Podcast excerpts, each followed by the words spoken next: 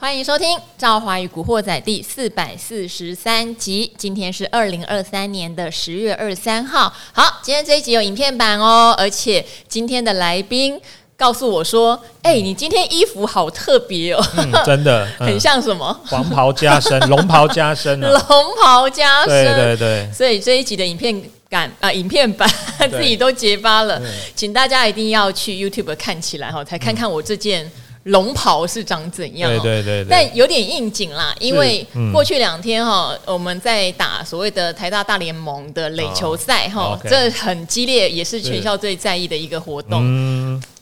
小妹在下我对出席了五场。然后拿到了总冠军，恭喜恭喜！哇，这个真的不容易耶。好，所以真的是不容易哦。对，真的。然后自己很开心，虽然我们不像打什么社会组啦、甲组那么厉害，但是这也算是我们很难得的。尤其你知道这把年纪了，还要在场上奔跑跟挥棒。我觉得，我觉得这个时候啊，有运动，有时候不是说真的追求那个成绩要多厉害，那个这个时候参加比赛，有时候是一种就是同学或大家一起之间那种打拼的感觉，感情感情，对，而且。你即便就是没有太具英雄，但是在操场上跑一跑啊，晒晒太阳啊，而且最近天气都变凉了哈，其实那种感觉还不错啦。嗯，真的。好，因为我之前啊，在理财达人秀那时候，我记得还是比较呃，在我们十四楼数位棚的时候，我也很爱聊我在台大打垒球的事情。可是很多的观众那时候不太喜欢听我聊，他就会一直觉得你是不是在炫什么什么的？不是，是因为真的那个感情是会让你很难忘的哈。好，所以就不炫了，我们继续讲哈，因为今天台股也没什么好炫的。这个就跟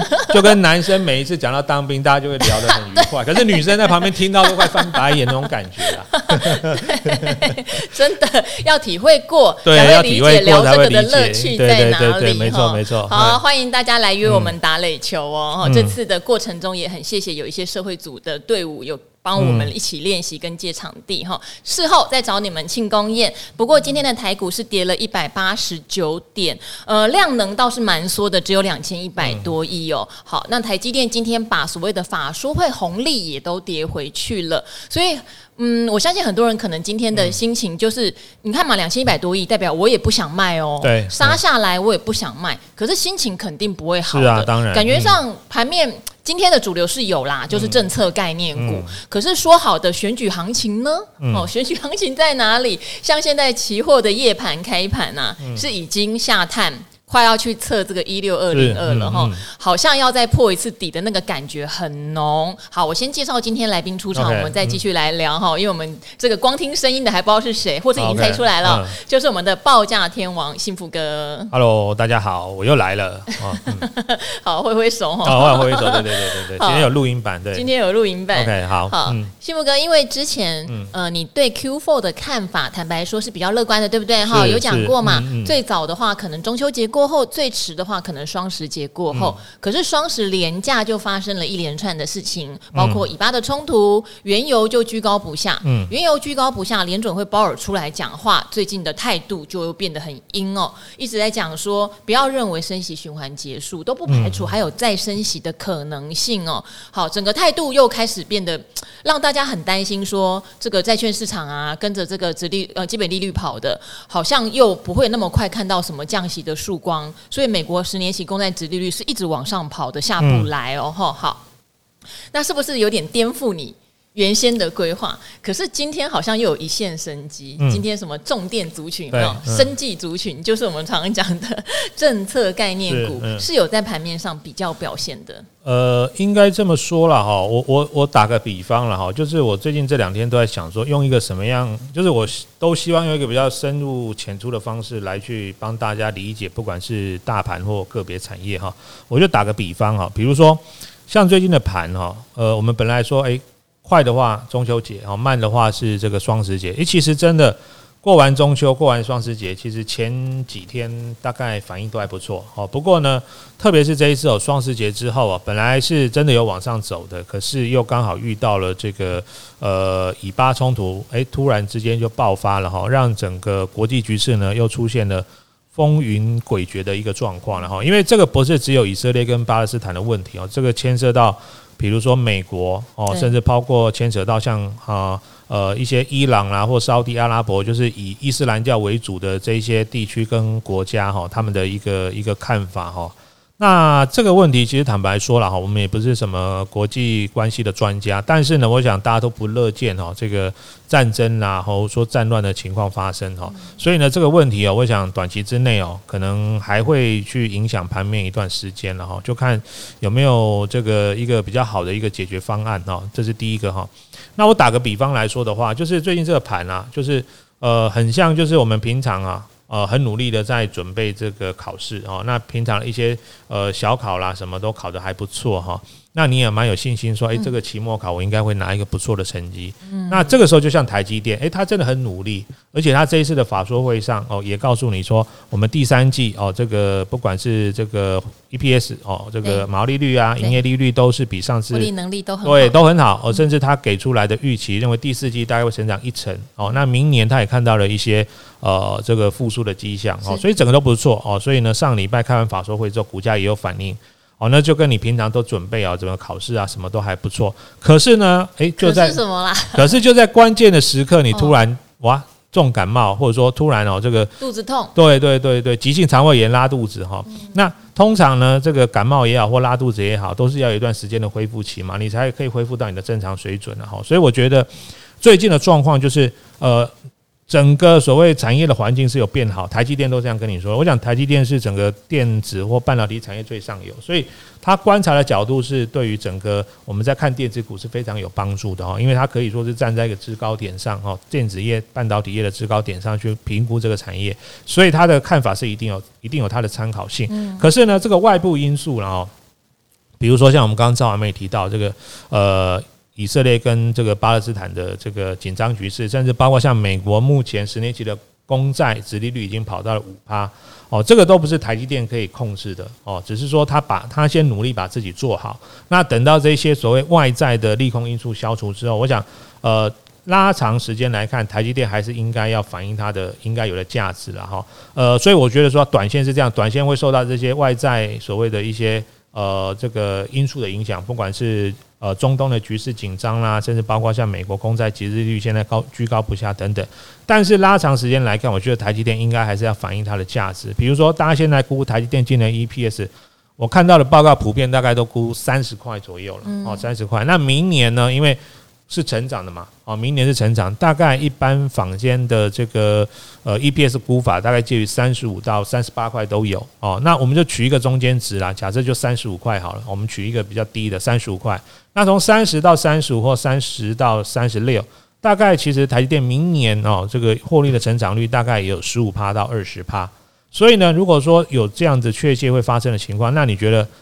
台积电应该给它几倍的本利比？哦，台积电现在的这个价位大概五百四、五百五这个区间跑来跑去嘛。那假设真的明年可以赚到三十五块的话，诶，其实台积电的本利比我们坦白说现在真的不贵哦，连二十倍都不到。你看一家毛利率有五十趴的公司，而且是世界一流的公司，它的获利在成长，诶，居然本利比不到二十倍，我是觉得呃有点被低估了哦，有点被低估。只是说呢。今天呐、啊，哦，这个外资应该又是卖超了，那你会觉得很奇怪，外资是神经病吗？诶，上礼拜一公布，马上哇，敲了好几万张，是，然后今天呢又把它给卖下去了哈。那这个之前我解释过哈，外资其实他们是呃不是只有单一的工具，你会觉得说他每次怎么追高杀跌，好像都在赔钱做交易哦，其实不是这样。他今天买台积电或今天卖台积电，有时候除了说对公司对产业的看法。有有不一样之外，其实大部分的时间，台积电的涨跌是跟新台币的汇率有关系。哦，像今天汇，像今天新台币是跌嘛，哦，所以呢，外资就势必要调调节一些台股，对对对对。那最好卖，而且卖起来最有肉的是谁？一定是台积电嘛，因为再怎么卖哦，都一定有人接，而且好进好出哦。所以呢，每一次只要呃大盘出现明显的变化，不管是跌或涨，台积电呢一定会是。外资呢，哦，最用力买起来或最用力卖出来的标的哦，所以有时候台积电就是这样，它是一个外资在控盘的工具哦。那这个时候，它其实不是说哦，今天跌了十块钱就不好，而是因为它必须被动式的跟着这个新台币汇率去做一些调节哦。我想这个是目前我对大盘的看法。那当然，接下来我还是认为说了哈，如果我们拉长时间来看，这些外部的一个利空因素可以慢慢消除的话，然后比如说哦，这个公债殖利率到五趴哦，慢慢慢慢开始有回落哦，或者说呢，这个呃以巴之间的冲突虽然没有办法完全化解，但是呢，这个这个比如说在引发更进一步冲突的这个几率慢慢降低哈，那我想对于整个。呃，所谓国际股市的气氛呢，应该都有慢慢改善。只是说这个时，这个必须要用时间去换，不会说马上就就就有一个比较好的进展哦。所以我觉得可能我们还要再观察一段时间。那最近是这样了哈，就是说，因为像刚刚我们在赵我们也提到哈，其实今天虽然跌，但是其实量并没有很明显的杀出来，两千一百亿，代表说呢，这边有一些卖的。卖压，但是不是很大，就代表说，其实大家也不太愿意卖，只是没有利多去拉抬这个股市的同时，那股价就会比较先反映哦，现在国际局势的一个动荡哦，所以我觉得接下来时间可能大家还是有点耐心的哈，尽量去找一些哈，这个比如说第三季财报预期会比较好的。那这个情况之下呢，你有基本面的保护，股价即便修正呢，其实不管你目前手上持有哪种个股，它只要有基本面好的，相对呢，对你来说，你的这个持股也比较有信心哦，相对也比较不会受到这个盘面震荡的一个影响哦。好，嗯，呃，关于台积电哈，我这边再延伸讲一些些想法啦。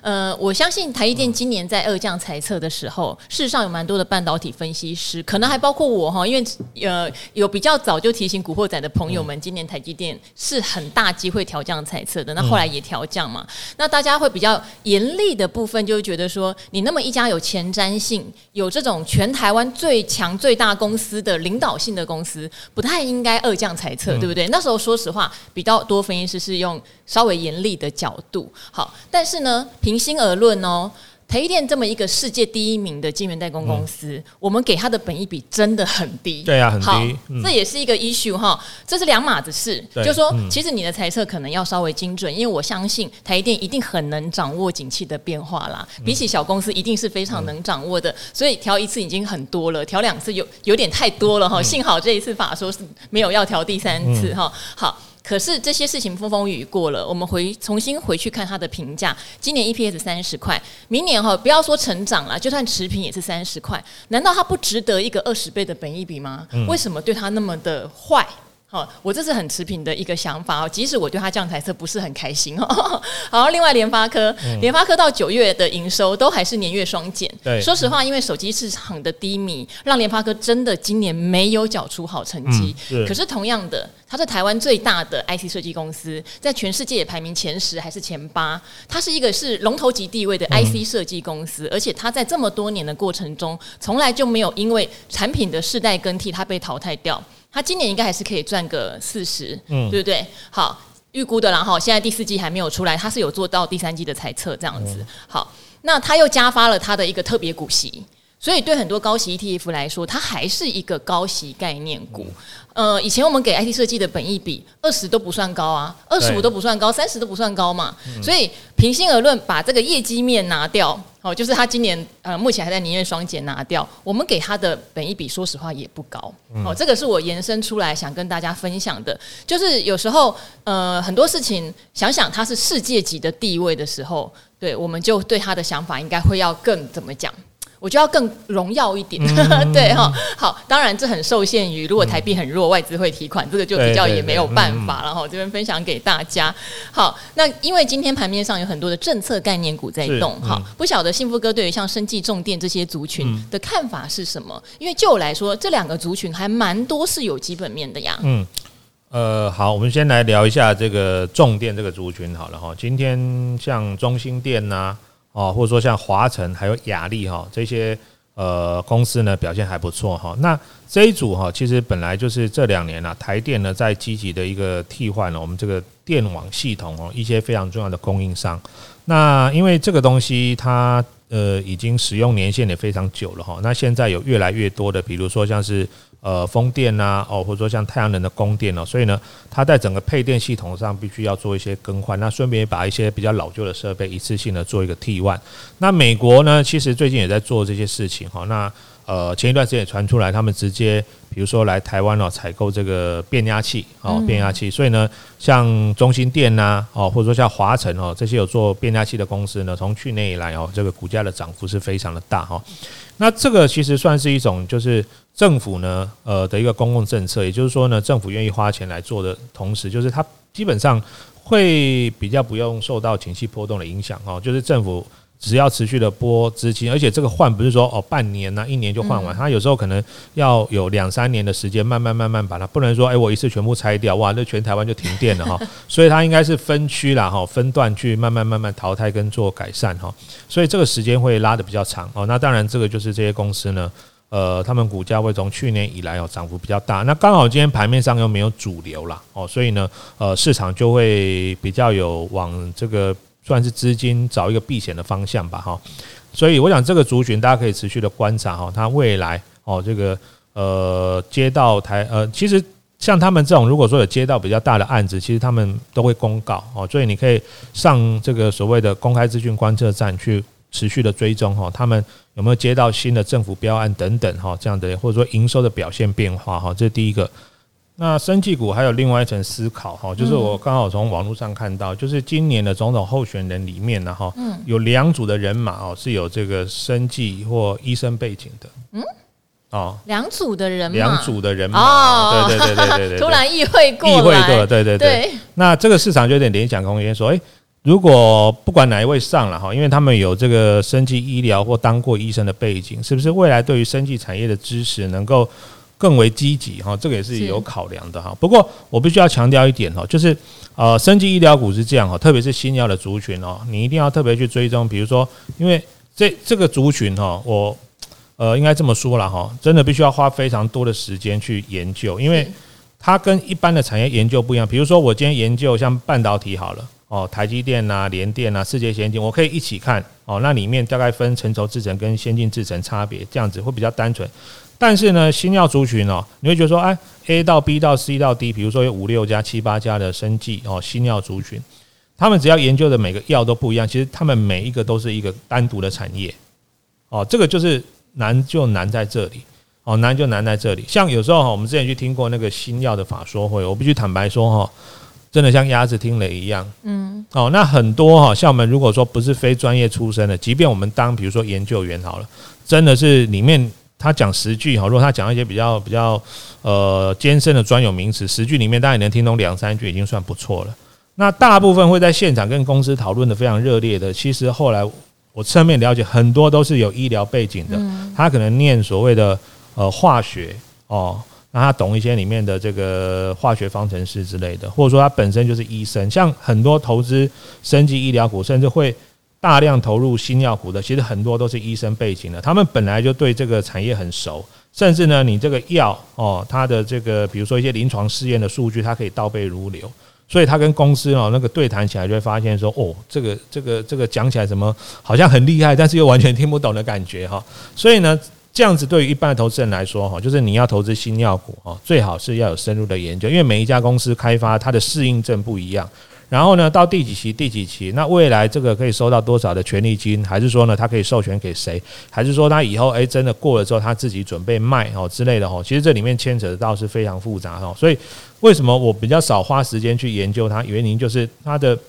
呃，研究的投入时间跟回报率呢，有点不成正比，而且你每次只能研究一家公司，不是说哦这一家看完就可以等比推到哦其他的这个新药哈，这个这个完全都不一样。所以我是建议大家，如果要看生技医疗里面，呃，新药这是一个非常特殊的族群，要花很多时间跟精神去研究。那至于比较好追踪的，一般我们来讲是可能，比如说像是哦，比如说它医材类，对医材类的哈。或者说呢，像是一些有比较稳定，比如说它是学名药哦，它本来就已经有在生产，那可能开始接到什么什么的这个订单啊、业绩啦哈，这个营收上都看得出来，这位置比较好。所以生技股是这样子了哈，就是呃有时候呢，他在盘比较不好的时候，因为毕竟不管不管外在环境如何变化，你今天生病了哦，这个该吃药啊，该看医生啊，或者说有些人可能他必须要做。呃，这个比如说像是这个血液透析啦，我们简单来说就是洗肾哦，你也不可能说，哎，今天台股跌了两百点，又说啊，心情不好不去洗肾啊，这不可能哈。所以每一次只要是盘稍微比较不好的时候哈，这些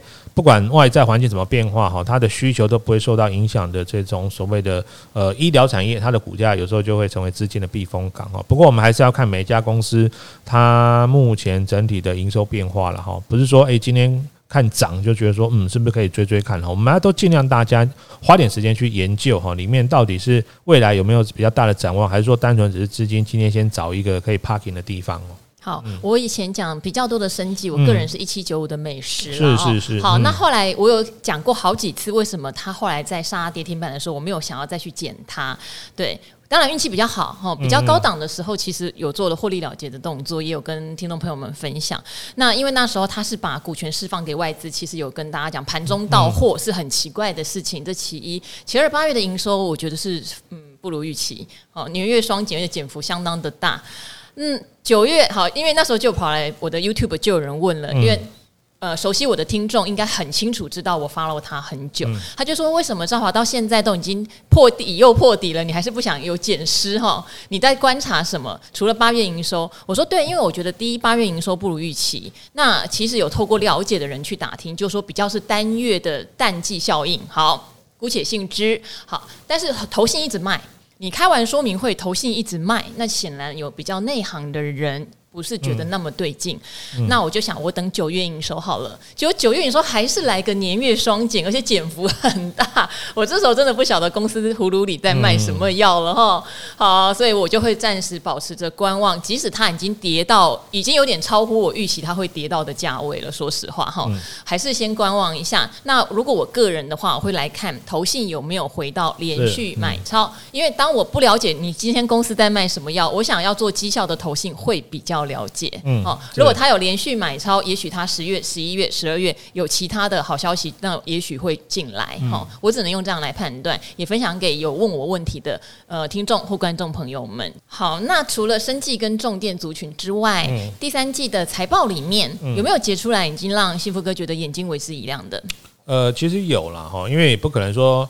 我们常常讲哦，就是。啊，好的时候也有人赔钱，啊，坏的时候也是有人赚钱嘛，哦，所以呢，其实虽然今年整个上半年哦，嗯，很多产业都还在调整库存哦，不过还是有一些公司哦，整个第三季呢已经出现不错的表现哈。我们举例来说，我们上礼拜呃来这个理财达人秀的时候，我们有提过哈，像 IC 设计里面，像翼龙啦，哦，原相啦，哦，第三季的这个库存都已经有出现明显的下降哈，所以你可以发现。他们最近的股价虽然没有天天涨，诶，不过都还守得蛮稳的哦。那刚好他们的产业也是这一波复苏的所谓的消费型电子产业哦，有 NB 啦，哦 PC 啦，还有这个 smartphone 就是手机的部分。那台积电呢，这一次在法说会上面哦，他把他的营业项目做分拆。哦，他其实他其实也有提到，在所谓的智慧型手机哈，smartphone 这个部分呢，季增率大概我记得是三十几趴，哦，三十几趴。所以台积电告诉你说，消费型电子确实是有在复苏的哈，这个是一个重点。那从这个逻辑去推啊，其实刚刚我们前面讲到，啊，翼龙跟原相，如果大家仔细去看哦，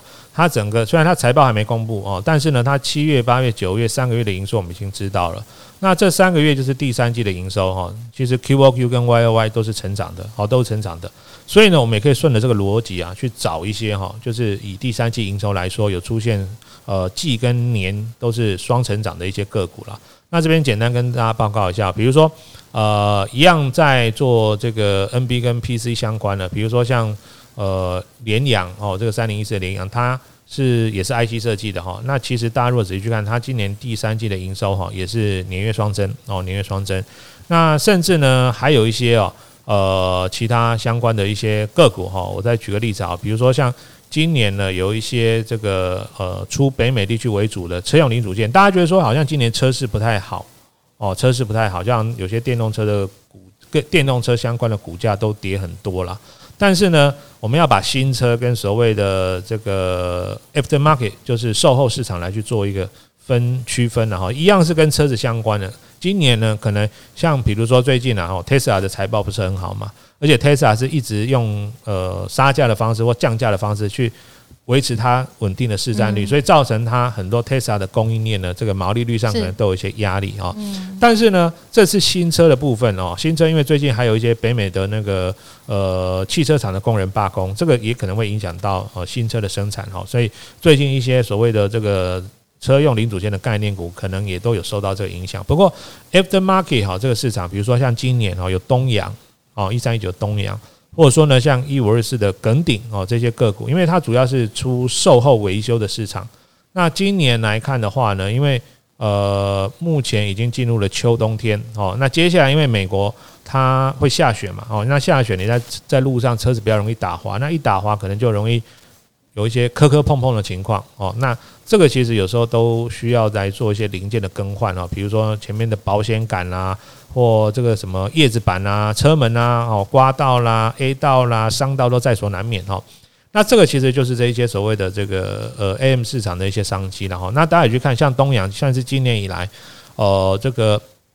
非常稳定往上涨，就是不涨停但涨不停的一档传产股，哦，一档传产股。那你从它每个月营收的变化，虽然它没有出现那种爆炸性的成长，但是也都是稳稳的往上，哦，这是一个。现在股价大概来到今年，我记得年初的时候大概三四十块、四五十块吧，那现在也稳稳的涨到七八十块了哈。中间其实都不管大盘五月或八月、九月有有一波比较大的，但是它基本上都没有受到太大的影响哈。那另外一个就是，比如说像这个，我们刚刚前面讲到中阳之后，还有耿鼎哈，一五二四，这个也是一样哈，做碰撞件的一些钣金类的，那也是一样哦。大家去想，呃，像台积电为什么第三季的毛利率、盈利率这么好，就是因为它主要是收美金嘛。哦，那这些公司他们出北美市场为主的，一样是收美金哦，所以对于他们第三季的财报来说，除了营收的成长本来就会就会贡献获利之外，还有呢，也可以哦。把类似台积电中所谓的汇兑贡献的部分给加进来，好，所以这些公司呢，我觉得，呃，以第三季财报还没有公布之前呢，如果股价的位阶不要太高，哦，那最近呢，呃，还有一些比如说像投信买盘的支持的话，我会觉得，我觉得可以尽量往这个方向去做一个选股啦。哦，这个会是我觉得在接下来呢，这个盘势假设还是会因为国际的这些冲突或利空哦，震荡一段时间的话。我还是尽量建议挑选比较具有财报哈优势的这些个股，会是比较安心一点的。好，嗯，有时候在旁边先观察一下，嗯，也不是什么坏事情。对对 对对对，嗯，好，就就像我常常跟大家讲嘛，我对个股的掌握度其实从上万期之后，我觉得我是比较低的，嗯，所以我就会把。资金比较转战在不管是债市也好，或是继续定期定额、定期不定额，我原本在扣款的 ETF 或基金都好哈。我对个股的持有是比较下降水位的，就是因为看不懂哈。我也希望赶快摆脱，甚至我也希望有一个比较合理的修正之后，很多的股票我比较能够判断出它有我想要的价值。其实我觉得这个是很重要的事情，所以也不要把股市低迷当做是一个很万恶或是很不好的状况。事实上，它是提供未来更好的机会。今天分享由中华电信领先全台电信业者推出的 iPhone for Life 全新方案，让你有年年优先取得新机的尊荣待遇，为精彩再升级，为永续换新机。方案内容包含行动资费、iPhone 十五手机、Apple Care Service 保险，给您一次到位的精彩生活。一年约满到期后，找回旧机再续订新方案，还能优先取得最新款 iPhone。现在立即前往中华门市申办 iPhone for Life 方案。那当然，我知道现在有很多的呃观众朋友或听众朋友是处于一个套牢的状态。好，我这边也念一则留言哈。好，他要问的是，因为他想知道我们到底对氢能源这件事情还看好不看好啦？他有投资三档股票，因为刚刚我们也稍微有提到政策概念，有重电嘛，重电也很多有跟氢能源相关。他说他投了中兴电、哦高力和东元。那到底为什么三家的走势好像不太一样？当然，三家各有它的 story 和它的本意比的位置哈，确实他们的性质是不一样的。那也特别提到，可能在比较高档就接了高利，所以现在是一个套牢的状态。所以这边想请幸福哥也顺便就解读一下，氢能源当然也是国家未来未来要发展的政策之一。可是这三档在氢能源上的占比是绝对是不一样的，该怎么评估？呃，应该这么说了哈，就是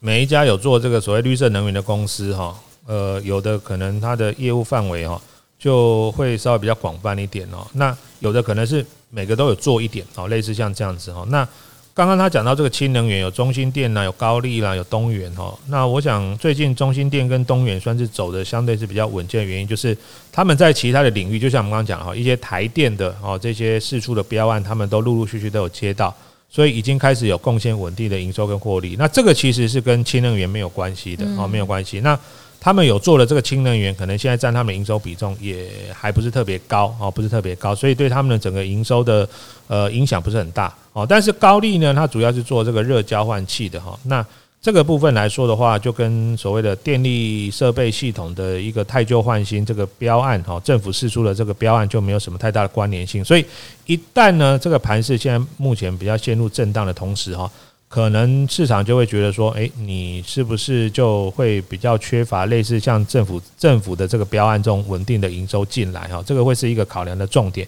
那我觉得氢能源也是这样哈。其实现在所谓的绿色能源有非常多的一个方案了哈，甚至包括像现在要什么什么潮汐发电呐，哦，还有说什么什么地热发电呐，哦，等等等等哦。但是呢，我们要看说这个到底除了题材面之外哈，它在这个部分的。努力什么时候能够开始对公司比较贡献大的营收？啊？因为其实我再举个例子好了哈，像今天我们看到一个叫呃这个所谓的这个有关于哦呃石墨烯的这个部分，对对对，这两天涨很多石墨烯，对对对对，就是被中国因为就是要反制美国嘛，是，对，所以它这不是第一次讲石墨烯要禁止出口了，不是第一次，不是第一次哈，所以今天很多相关的都。突然一开盘，哇，就直接冲到冲到上去。有一档非常非常牛皮的老牌传产股中碳，今天盘中也是也冲到涨停了。是它以前是我们叫做高值利率的，对对对对对，这这这绝对是一家好公司，而且是绝对不会倒的一家公司。因为它是用中钢的那个煤焦油去做一些附加产品，是是是是，而且它也算是有半官方的色彩。是的，所以这家公司基本上再怎么样它都不会倒哦，所以也算是很多纯股族长期追踪的标的。那它今天一开盘就开很高，而且我记得好像不到九点半就有攻上涨停板。是对，那石墨烯，对对对。那照技术分析的角度来看，这种哦强力攻击，而且今天早上量一开盘就是非常的大。嗯，那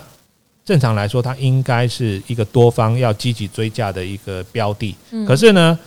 当然，可能跟今天盘不好有关系了哈。今天后来就打开了，然后就啵啵啵啵啵就直接杀到又杀回平盘了。嗯，好像爆大量之后呢，空欢喜一场哦。如果你今天一开盘去追的，诶，可能或者说今天要做当冲的，除非你是先卖再买，不然的话今天可能都赔钱哦。那当然，这个题材看起来好像非常的亮眼，可是稍微有在研究所谓的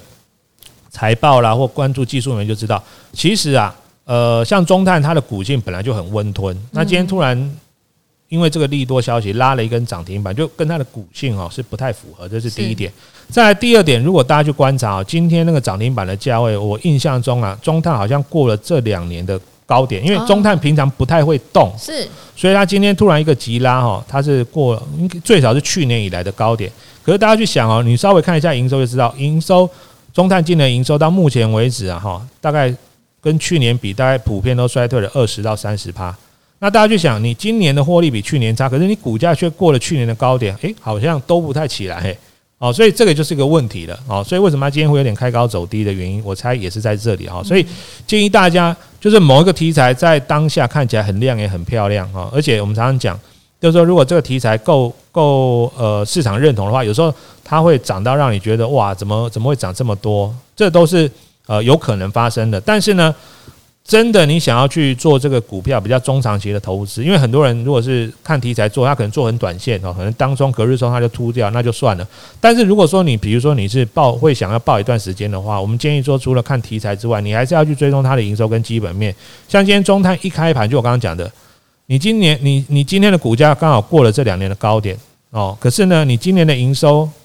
却比去年衰退了二三十趴，那代表什么？你今年的获利数字一定比去年差嘛？可是你过了去年的高点，这个又很明显的兜不起来嘛？哦，所以呢，它股价为什么今天诶又从涨停杀回到平盘？哦，主要原因我想其实还是跟这个今年的营收可能没有办法呃恢复到跟去年的水准也是有一样的关系。我想这个还是要提醒观众朋友注意的地方哦。好，三档确实不一样啦。中心店，我想大家都很清楚，我们前一阵子分析非常多嘛，嗯、因为一个云豹装甲车案，然后上半年的 EPS 整个归零哦。嗯、那也探探讨过说，其实有些法界人士有在讲啦，嗯、你接一个案子用了，我记得好像十几万的中国大陆制的零件，你会罚到二十几亿哈，二十亿出头，是不是有这个比例的上面原则的问题哈？好，其实这个还在讨论中，但罚了就罚了，所以上半年的 EPS 就没了。那接下来很多人就关心中心店接下来没有问题。可是事实上，它台电的标案一个一个来，因为它有气体绝缘开关，这个东西是市占率非常高，嗯、看得出来很多公标案不会在这个时候把它丢掉哈。对。所以其实中心店做了很多讨论了，就是看大家要不要去看它明年的 EPS 以及公司承诺的明年配发股息不受影响这件事情。嗯、还有我个人会看投信还是一直卖啦，嗯、因为经过之前投信持股很多，嗯，所以经过这件事，投信就慢慢还是在卖。嗯、对，那你就也是一样，看看投信什么时候不要再卖了，甚至把它纳入买回来哈。投信当然对一些有点你说不管道德瑕疵也好，法律纠纷也好，会比较害怕，可是不会永远。要不然有一些我觉得 credit 不好的公司，投信还是买的很高兴，嗯、对，好，所以我觉得有一些观察指标。嗯、那东元当然是现在会是觉得跟电动车比较相关，但它的获利本来就不是很高的公司，嗯，对，高利就比较不一样，高利是高速成长，可是你看它的股价已经从。我认识他的时候，我记得是五六十，涨到一百多。同学跟我讲的时候，我说一百多已经涨一倍，后来涨到四四七吧，我记得最高点。所以它的股价有一点点是狗真的跑在非常的前面哈。你买它的人一定要知道你在买什么，我觉得这个还蛮重要。因为即使它高速成长，它的 EPS 还是跟不上它成长的速度，股价成长的速度。它现在被警示嘛，被迫自己的九月 EPS 是零点三六。所以你就知道，他今年大概也是赚几块钱而已，赚几块钱，曾经一度是四四七的股价，难免在回档的时候有点压力。再加上高利十月初，十月接近中旬有开一个法说，事实上我收到的资料是，法人对于这场法说觉得讲的太保守，因为你股价涨那么多，他一定希望你 aggressive 讲的超级爆炸好嘛。但是因为高利好像要发 CB 了，所以他相对之下就没有在这个时间点讲的很 aggressive。对这些资讯，也许一般的散户觉得我哪会知道那么多？可是当你看到一档已经涨了，像五十几涨到四百多，可能八倍的标股，说实话就得留意其风险性，这是没有办法的。因为一点点资讯上面，市场觉得不买单，它就会产生极剧烈的波动。哈，这边也要分享给，就是买这三档，他们三档完全不一样的一个概念。嗯，对，嗯、虽然一样是新能源，但是每一家公司它的主力产品，不像比如说像刚刚。讲到那个中心店或华晨，他们做的那个什么绝缘开关啊，嗯，其实那个东西呢，现在所谓的高福特的，大概没有几家公司可以做，因为那个东西不是说我今天做出来就可以用，你一定要经过那个认证的，不然你说哎装一装整个爆掉了或整个电力系统瘫痪了，那个不是谁赔得起的，所以那个都要经过台电长期的认证，不是一般那种什么中小企业可以去切入，所以大概能做的而且符合规矩、符合标案的就那几家了，嗯，所以。再来换来换去都是那几家在接单子啦，所以它就是有点类似像寡占的市场。嗯嗯，嗯好，那这边的话，希望呢，今天我们有解答到各位听众或观众朋友心中的疑惑，嗯、那也很谢谢幸福哥，那就跟我们古惑仔的朋友们说拜拜喽。OK，下次见。拜拜拜拜。